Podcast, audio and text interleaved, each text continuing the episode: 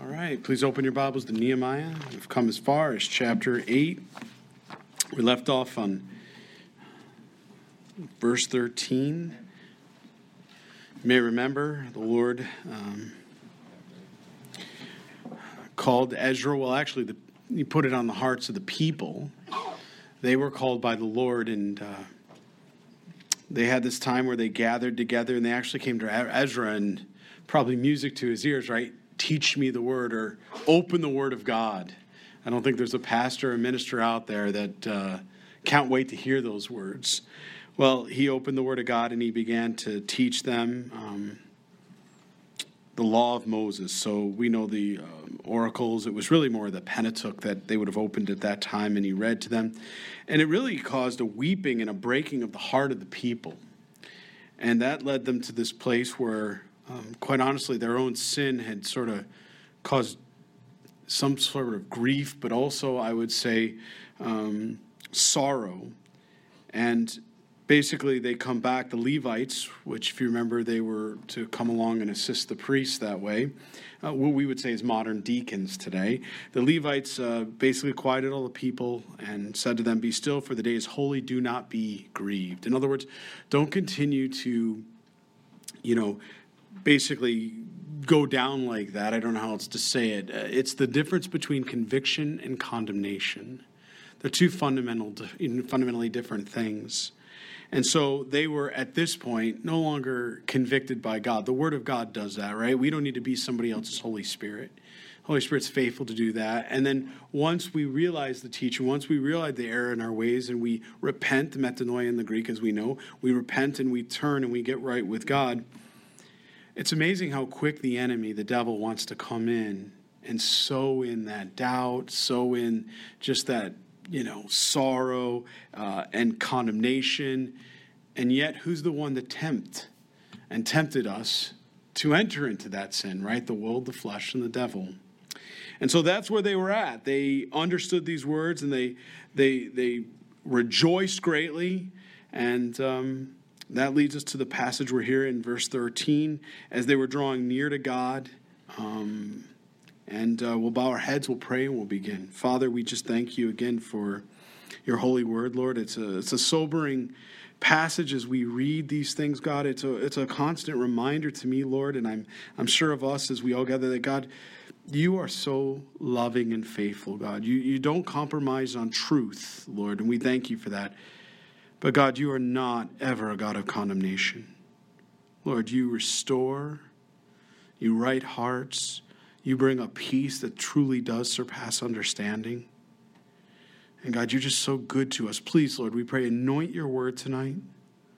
Go forward and speak to our hearts, Lord. I, I thank you that you got everyone here safely tonight, Lord. I know there's many at home watching tonight because of the weather, but Lord, I do thank you for bringing all of us out safely, and we do pray for travel mercies uh, for all those that would be traveling and will be, Lord. So go before us tonight with your word, and we, we just want to have the right hearts and the mind to hear what your Spirit has to say to us this evening. We pray all this in your mighty name, Jesus Christ. And all God's people pray. Amen. Amen.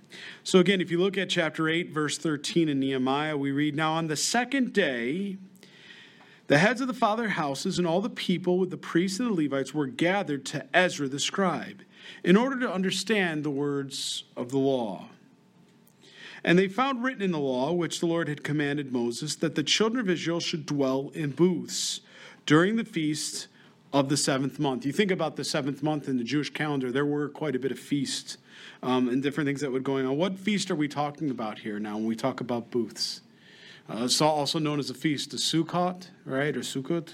Um, but it's the Feast of Tabernacles, right? And you start to think about, I, I put myself in this place, let the video run here in your mind.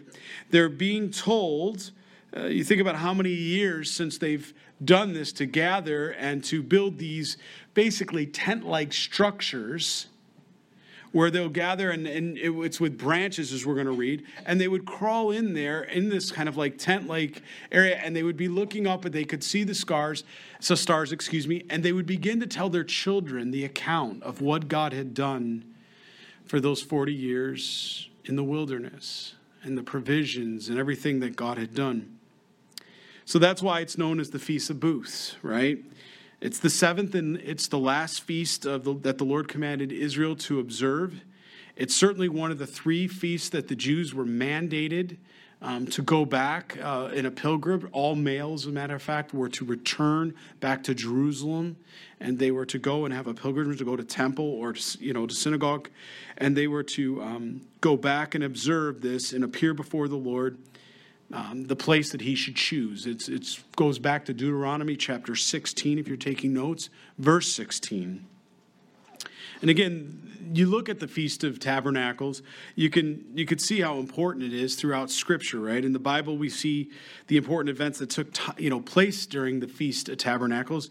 If you wouldn't mind, hold your finger here. Turn to 1 Kings chapter eight, verse two. And you'll see that one of the most important events to Israel, because after all, their temple, uh, very significant for the Jewish people. Uh, you know, Solomon was uh, told to build the temple. David had a heart to build the temple, but because of the blood that was on his hands. And what happened during the Feast of Tabernacles? Solomon's temple was dedicated. Again, 1 Kings chapter 8, verse 2. So we see a dedication of the temple during this time, okay? In the Feast of Tabernacles, also, uh, we see that the Israelites who returned and to rebuild the temple gathered to celebrate under the leadership of uh, Joshua at one point and also Zerubbabel.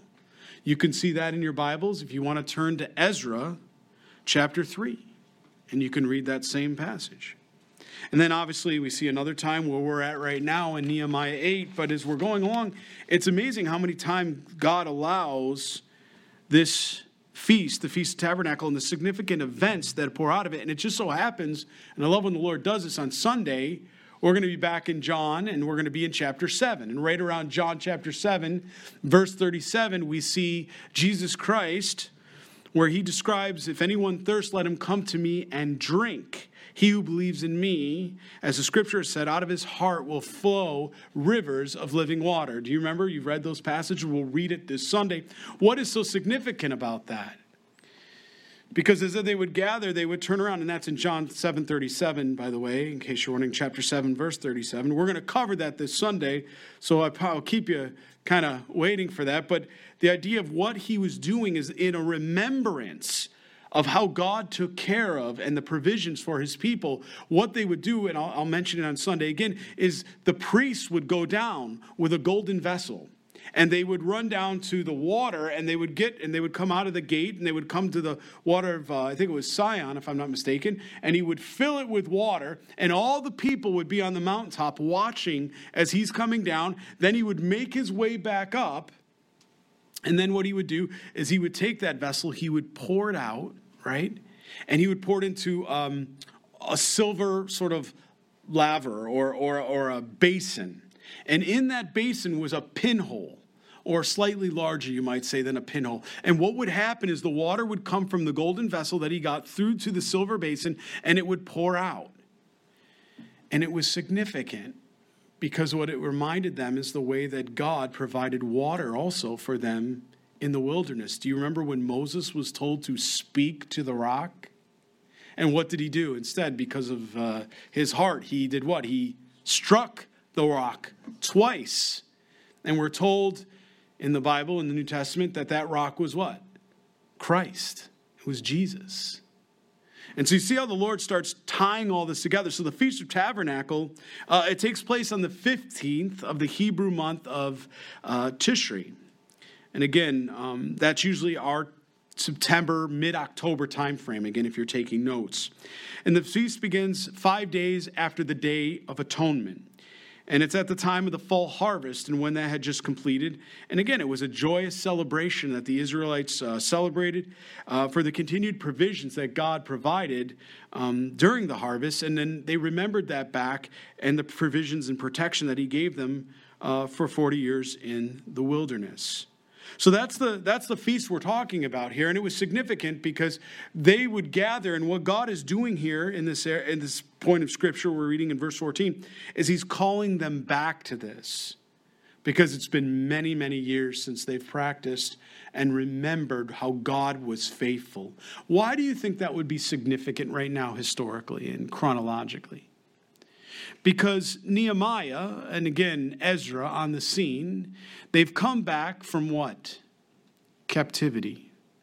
This script and text was originally, obviously inspired by the Holy Spirit, written to those that came out of the captivity and came back to rebuild the temple, right? Zerubbabel on his first journey.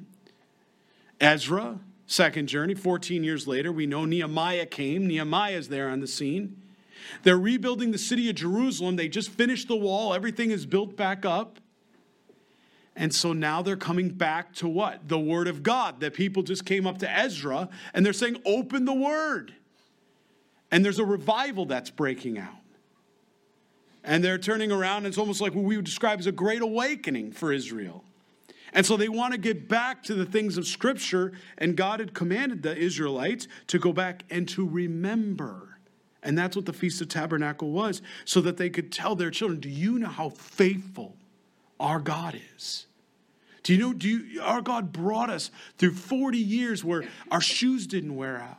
He fed us manna, you know, food from heaven, angels' food. And the provisions, never once did we want. But we have to follow God's way. We have to follow his commandments, statutes, and judgments and obedience because that's what He has for us. And if we do that, God will certainly bless our ways and He will fulfill the promise of bringing us into this land, this land that we are now back in, that we were given by God, that's to be flowing with what? Milk and honey. Do you see how significant this is? And why is it also significant that Nehemiah, as we're going to read, the people are going to confess their sins? I mean, this is a true revival. People are going to get broken. They're going to come back. They're going to start repenting for all the things that they've been doing, all the ways they've been breaking God's commandments, statutes, and judgments. Man, I, I'm ready for that today. You know, you hear it out west every once in a while, you know, a group of young people at a high school, a college, you know, they get together and the, the Holy Spirit comes on them, and man, they just get so beautifully aligned with Jesus. And a revival breaks out. Well, that's, that's what's happening. He's talking about these things here. They're remembering. He says, during the feast of the seventh month, verse 15, and that they should announce and proclaim in all their cities and in Jerusalem, saying, Go out to the mountain and bring olive branches, branches of oil trees, myrtle branches, palm branches, and branches of leafy trees to make booths as it is written, right? So they're actually going to take these branches like off the trees that you would break, and they're kind of what we would say, kind of like make a fort. They're going to make a fort with it. But why is it significant that he's telling them to go get these branches? Because if they had used some other material, they wouldn't be able to see out through and look out. That is exactly what God is drawing them to, to the heavenlies, to see these things, to, to be with their family, to talk about these things with his children, to pass that on to the next generation. He says, Do this as, as, as it was written. Be, be obedient here. You know, be thankful. God brings, God is the, He's the only one that brings the harvest, right? He's the only one that can bring a revival. He's just looking for men and women to stand up and say, Yes, Lord. Then the people went out and brought them and made themselves booths, each one on the roof of his house and in their courtyards of the courts of the house of God and in the open square of the water gate and to the open square of the gate of Ephraim. So the whole assembly of those who had returned from the captivity made booths and sat under the booths. For since the days of Joshua, the son of Nun, until the days of the children of Israel, none had done so.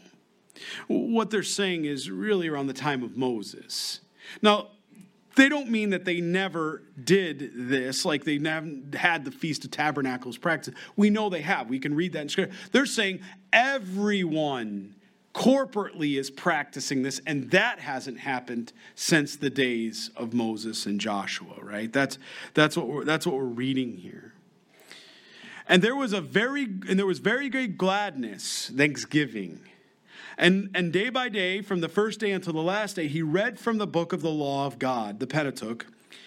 And they kept the feast seven days, again from the 15th through the 21st. And on the eighth day, there was a sacred assembly according to the prescribed manner. Now, chapter 9, we're going to come to here. It's about three days later. There's a three day gap between that last verse of 18 and then the first verse of chapter 9. Now, on the 24th day of this month, the children of Israel were summoned with fasting. I find that no coincidence. We just came off of our what? Our week long church fast corporately that we just had. And again, they're fasting. Why? Because they're going to the Lord but they're going to the Lord not necessarily for direction. We, we went to the Lord in fasting to say, we fasted Monday through Friday. We said, okay, Lord, show us what you have for us individually in our homes, our families, uh, what you desire, God. And then corporately, what do you desire from the church? How, what is the bride of Christ? And, and the Lord spoke to us. Friday, we came together, we broke the fast, and, you know, many different things the Lord told different people in different scriptures and different books of the Bible, things that God was revealing to them about their own lives personally, the church, different things like that. No, no, they're coming coming to the Lord broken. They're coming to the Lord where they want to fast because they want to hear from God and they want to rekindle that relationship. You see, He's rebuilt the wall already. But have you noticed that they didn't dedicate the wall yet? Remember when they rebuilt the temple, the temple was dedicated, right? We see other parts of the city has been built but not dedicated because God needs to do a work in their hearts first and they need to be willing. And when that happens, that's when revival comes.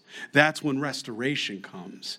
And that's where we're at. So they have this time of fasting here, right? And it says in sackcloth and with dust on their heads. What, what does that sound like? With mourning, with grief, right? And they desire to turn from, they desire to repent here. They're, they're getting serious. And then those of the Israelite lineage separated themselves from all the foreigners. They separated themselves from all the pagans, and they stood and confessed their sins and their iniquities in front of their, or the iniquities of their fathers.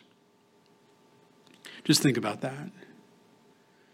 Not only were they confessing and recognizing the things they've done, but they're looking back and saying, Our forefathers, those who've gone before us, generations, not like they were doing some kind of, you know, I think of some of the cults out there, what they'll do. They'll turn, you know, the Mormon cult, you know, they'll try to pray for those that have, um, you know, uh, died already, and they believe somehow kind of like there's this holding area tank, almost like what Roman Catholicism would teach, this purgatory, and they have to pray them into have, you know, some of these things. You probably read or heard about these. That's not what they're doing here. What they're doing is they're recognizing as a nation how they and their fathers before them had gone away from God, how they've turned away from God.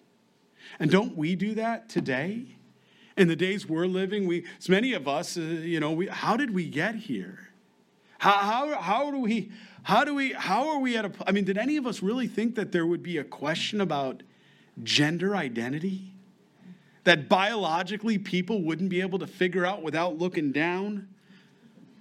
Whether they're a male or female and i'm not saying that in a, in a, in a hurtful way i'm saying did you ever think that you would have to tell somebody they're not a pink pony I mean, did you ever think that would happen? People are laughing, but I, am not. it's not a joking. I'm not saying it to be joking. I'm saying we are living in a time where we have extreme mental illness.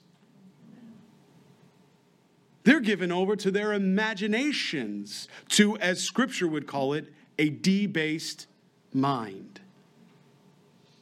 I can tell you, I've certainly seen a lot of things in my life and certainly a lot of things in ministry I never thought that I would be living at a time where public schools or school teachers or people like that, and I know there's a lot of good ones out there, so I'm not, I'm not, you know, drawing everyone in that, that they would be convincing children to go through gender altering procedures without, I mean, look, it's bad enough to do that, but they're doing it behind the backs of the parents.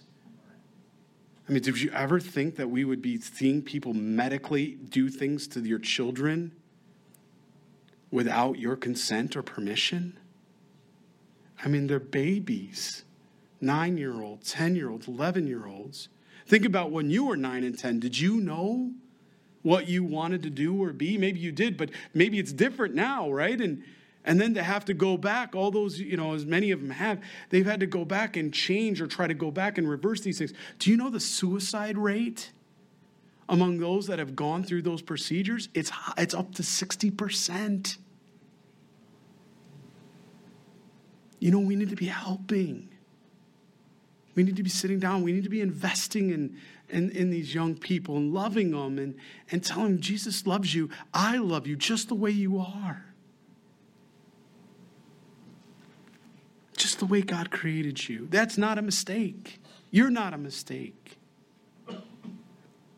But I, ne- I, never thought that, that we'd be living at a time like this. I never thought that we'd be living at a time that the, the Supreme Court, especially in a Judeo Christian land, the, the United States of America, that they would come back and redefine marriage.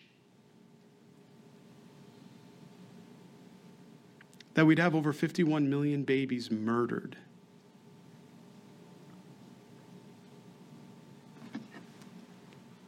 And don't think it's not going to come to the under end of the spectrum. Because who's going to advocate for those that become elderly and no longer able to make those decisions because there's a cost to provide care for that. And eventually that's going to be too much and too expensive. And yet, so many people are indifferent. Life is precious. All of life is precious as the scripture t- teaches us. And so they're confessing the iniquities of their fathers because they probably are sitting back and they're saying, I can't believe we've done these things. We were told not to intermarry with the pagan nations, and Israel did that. We're going to read that in the chapter. We're going to go through. But this is what it means. It's not that they're doing something, you know, weird. They're getting right with God. And how many times do we turn around and pray, God, forgive, Lord, forgive the things we've done and forgive the things that are that's happening in this country right now, right? The things that we see. It's heartbreaking, isn't it, friends? It's heartbreaking. And they stood up in their place and they read from the book of the law of the Lord, their God, for one fourth of the day. And for another fourth of the day, they confessed and worshiped their Lord, their God. So for six hours, they're reading and having a Bible study. This is a move of the Holy Spirit. They, they, they want the Word of God, they want the truth of God. They're in love with the Lord, and they can't get enough of Him. They want more of the Bible. And it says, and they worship their gods. You know what's, what's amazing is God's Word, it opens us up, it tears down walls in our heart. Only the Lord can do that, right? We, we could try to help other people. We can come alongside them. We could, you know, we can share things with them. But man, I, I inevitably I blow it because maybe I don't say it the right way. Maybe maybe I come on too strong, or or or maybe I, maybe my explanation isn't isn't you know maybe I'm not understandable, or maybe it's confusing the way I'm doing it. But when we read the Word of God and we and it's just so simple it literally comes right off the page and right into the heart. And God does the perfect work. We don't have to worry about what we're going to say to witness to someone. We just have to be available to do it and let God speak. And, and that's what that's what we, we see here. They're, and, and they're worshiping God. I mean, literally tearing down walls. Then Jeshua, Bani, Kadamiah, Mil, Shebaniah, Bunni, Bunai, Ashariba, Bani, and Chetani, stood on the stairs of the Levites and cried out with a loud voice to the Lord their God. In this section that we're going to be going into here, this is one of the longest prayers that we have in Scripture. And up to this point, one of the longest prayers we will read, certainly in, in not only Nehemiah, but in Jewish history. What we're going to read here is what we like to call a summation or a recap. You know, like when we read um, um, uh, Genesis or Exodus, and then we may see something recapped in Deuteronomy or something like that, where God is going through in a summation. Do you know how many times God actually does that throughout Scripture? Anybody want to just you can throw up your hands and get you know five times? How many? How many do you think God? How many times do you think God will do a summation or a recap historically? Anybody want to take a guess? How many? 20. 20? Anybody else? If I had a jar of jelly beans, man, right? It's eight times. You can open the scriptures, you can look and count through each time. It's eight times that God goes through and he recounts and goes through this history so that people are aware of what God is doing. It's very important. You know why? Because as human beings, I know I can have a short memory. I can have a short memory, can I? Humans, we can have short memories. So let's read this together. One of the one of the longest prayers that we're going to see as it recounts the summation of their history. And the Levites Jeshua, Kadmiel, Bani, Hashabaniah, Shebriah, Hadra, uh, Shebaniah, and Pethiah said, and they begin with praise to God, a good, t- a good place for all of us to bring when we pray to God. Stand up and bless the Lord your God forever and ever. Blessed be your glorious name, which is exalted above all the blessings and praise.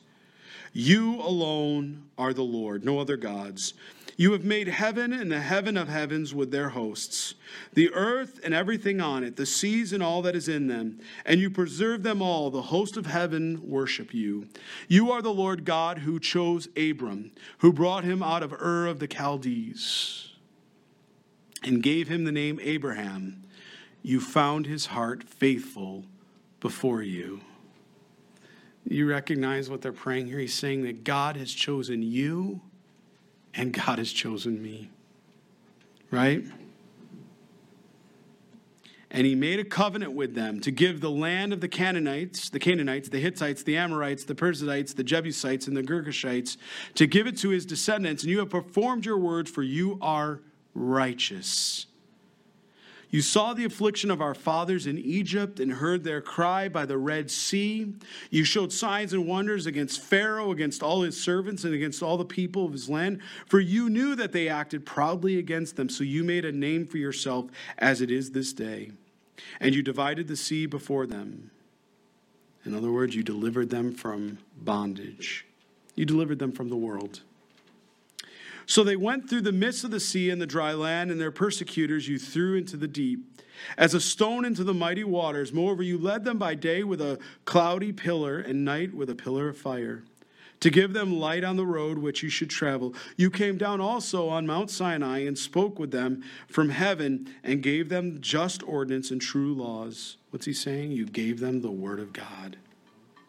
Good statutes and commandments you made known to them your holy Shabbat, your Sabbath, and you commanded them precepts, statutes, and laws by the hand of Moses, your servant, and you gave them bread from heaven for their hunger. You, you provided their provisions. You brought them water out of a rock for their thirst and told them to go in and possess the land which you had sworn to give them.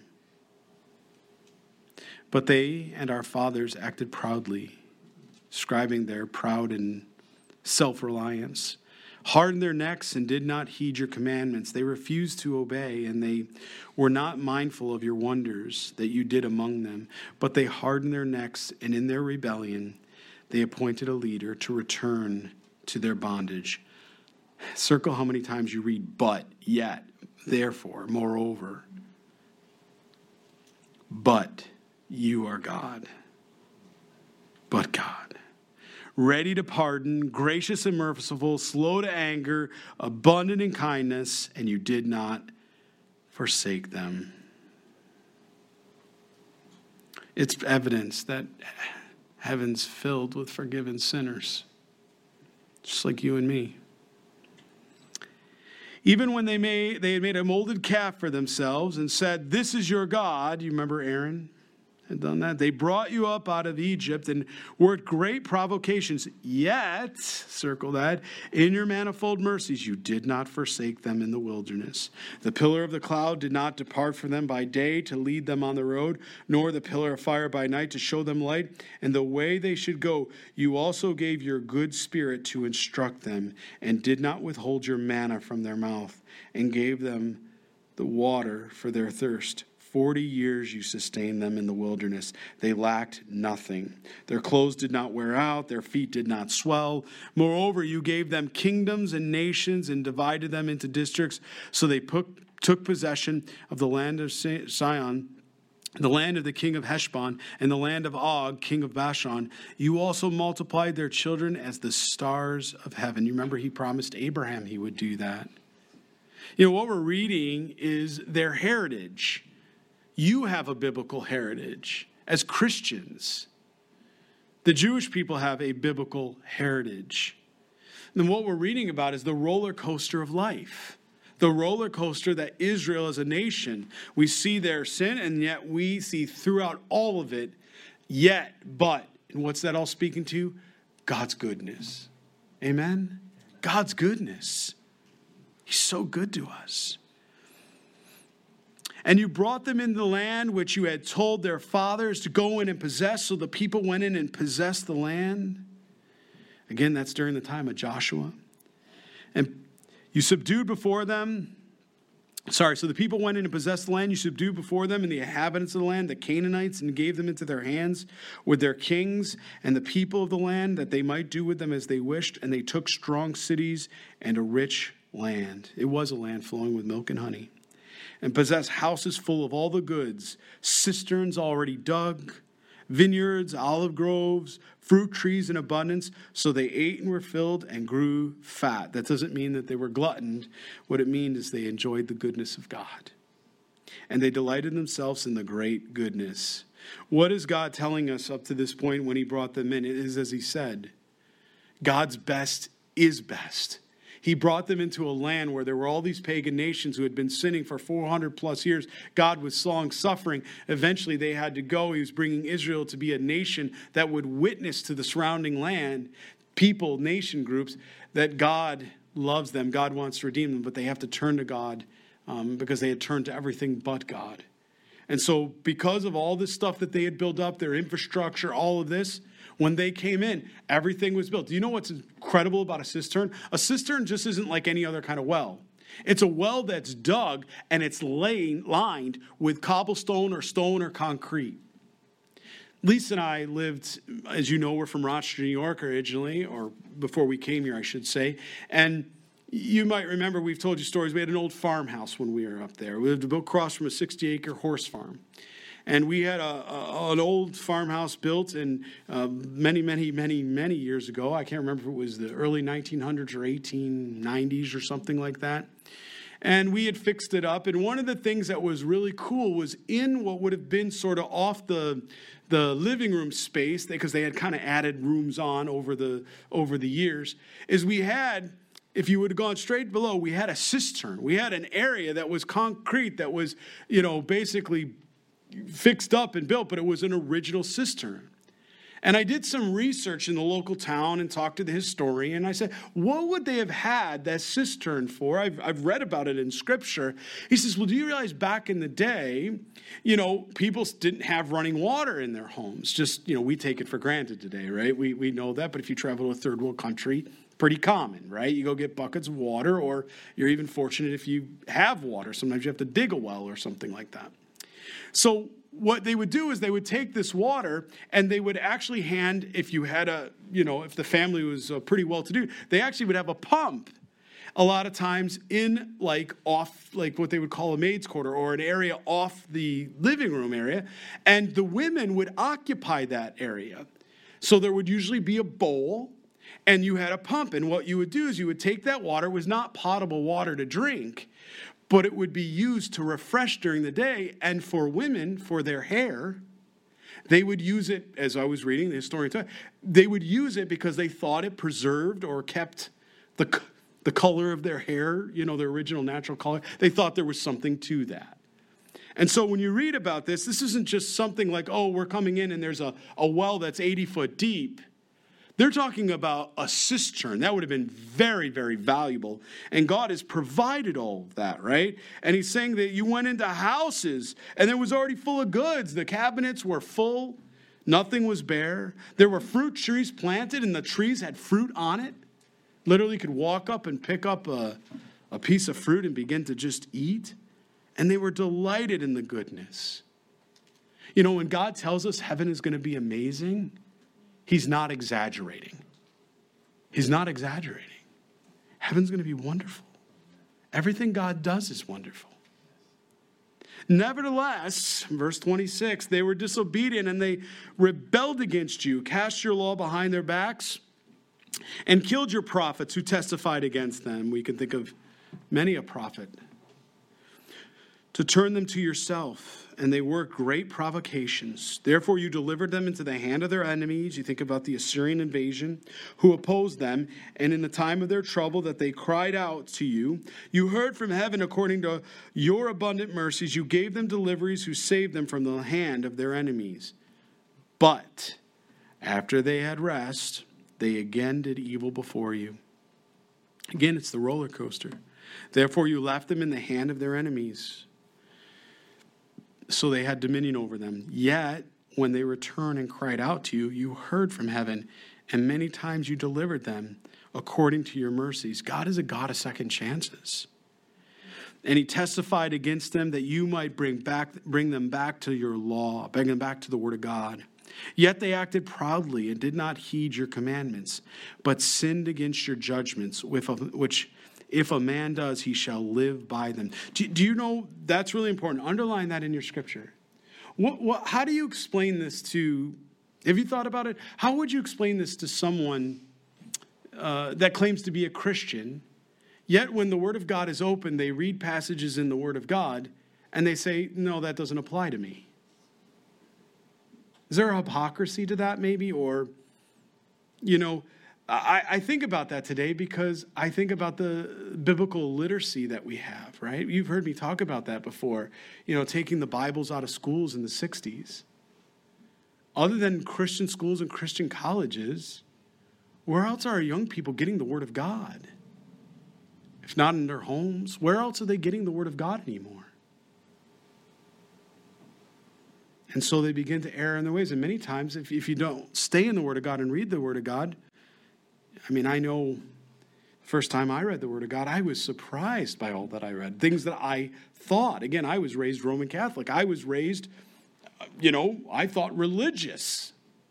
Only to open my Bible and find that so many of the things that I thought were true or were taught to believe through rituals or traditions or things like that had nothing to do with the Word of God nor a relationship with Jesus Christ.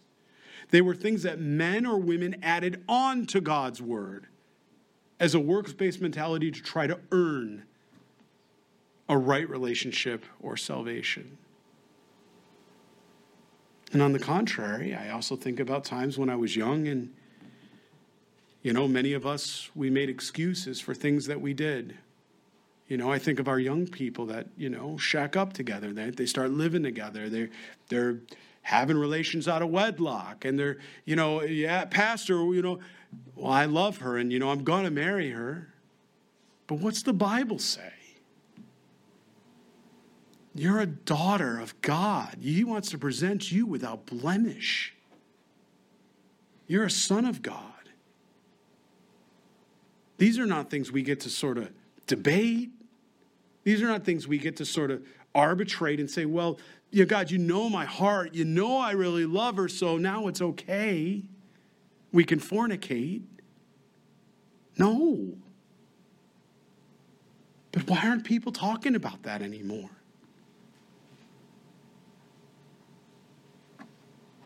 Because we're living in a time just like the time of the judges, where everybody's doing what's right in their own eyes. This is going to be termed the decade of humanism the decade of relativism, right? Everything's relative. What's good for me may not be good for you, but that's okay. You do what you want to do as long as you don't affect me. The problem is, my sin stains, and my sin reproduces.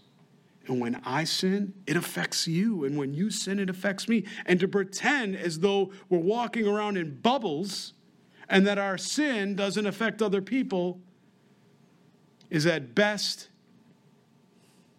ignorant, at worst, diso- you know, just downright disobedient. And I think about that for our young people. And my prayers for our young people. You're going to change the world. How? One heart at a time with the truth of the gospel.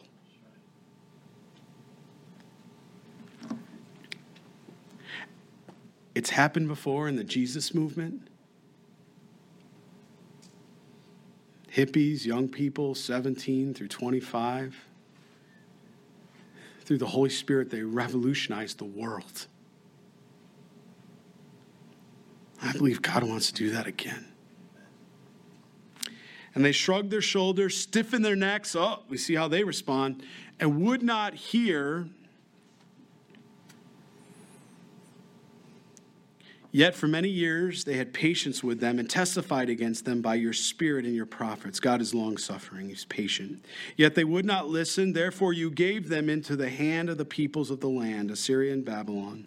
Nevertheless, in your great mercy you did not utterly consume them, nor forsake them. For you are a God, for you are a God gracious and merciful. Circle that in your Bible. That's your God. There's not a single person in here that whatever we've done, we can't go back to God, repent, and, and get right with Him, no matter how far we've gone. And that's, isn't that awesome? And God will just receive us that way. Now they finally come in verse 32 to their need. Up to this point, their prayer is all about God's glory, all about what He's done and the historical narrative. Now they're going to come to the point of God, this is what we need. What, here, here we're going to present our need. Now, therefore, our God, the great and the mighty, the awesome God who keeps covenant and mercy, do not let all the trouble seem small before you that has come upon us. Our kings and our princes, our priests and our prophets, our fathers, and on all your people for the days of the kings of Assyria unto this day. However, you are just in all that has befallen us, even though we've gone through all this. For you've dealt faithfully. You are honest and humble, is what he's saying to God. But we've done wickedly. While things didn't go our way, we didn't like the captivity, we didn't like the judgment or punishment. God, you were right to do that because you're a righteous judge. Neither our kings nor our princes, our priests nor our fathers, what are they doing? They're taking ownership here, right? Of disobedience. Have kept your law nor heeded your commandments and your testimonies with which you testified against them. For they have not served you in their kingdom or in many of their good things that you gave them or in the large and rich land which you set before them. Nor did they turn from their wicked works. Here we are, servants today and the land that your, you gave to our fathers to eat its fruit and its bounty. Here we are, servants in it, and it yields much increase to the kings. Who are the kings? The Persian king, Artaxerxes, right? He says, even in all this disobedience, God is still showing what? Kindness, love, mercy. He says, But you've set these kings over us because of our sins. Also, they had dominion over our bodies and our cattle and their pleasures, and we're in great distress. You know, in the New Testament in John, we're going to read when the religious leaders say, We're not under oppression. Really? You've been under oppression since Persia. Well, really, Babylon, right? Persia, the Greeks, and then finally, at the time Jesus comes, who? The Romans. What do you mean you haven't been under the hand and why? He tells them why. Because of their sins, because of judgment. And because of all this, and I love this, do we quit? Is that what he's going to tell them? Quit. No. We make a sure covenant and write it.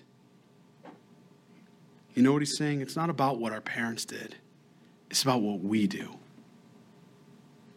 We press into God we choose to commit ourselves to Jesus today, you and Jesus are a multitude.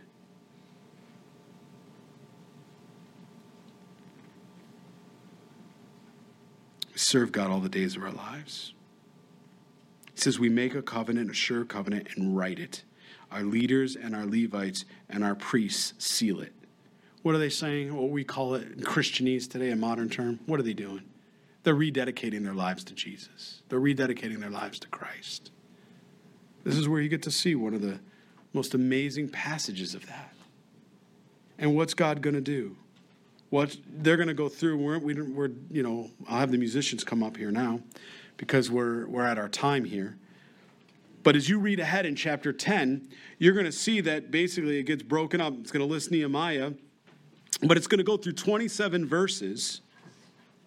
And it's all about how they're going to literally sign this. Each person that's the head of their family is going to come and sign this. The noblemen are going to sign it. And how do they do that back then? They use signet rings. They're going to sign it. And then all of the common people, what we'd say the flock of God. This is going to be a national revival. A national revival. The whole nation is going to go through a, a great awakening and revival here. And unfortunately, it's a roller coaster. Because by the time we get to chapter 13, they're going to be on the downward trend once again. And yet, how faithful is our God? Amen? Just think about it. No wherever you've been, no matter what's going on, Jesus loves you, and you and Jesus are a multitude. If you're stand, if you're able, we're going to worship God, and I'll just close this in prayer. I hope this is a word of encouragement to, to all of you tonight. I know sometimes we, man, we, you know, we thought, oh, ah, I blew it, man, I blew it. God wants to forgive you. He wants to restore you. He wants to set you right. He's looking for Isaiah's. Here I am, Lord. Use me. It's a great time to be in love with Jesus. Father, we just come before you again.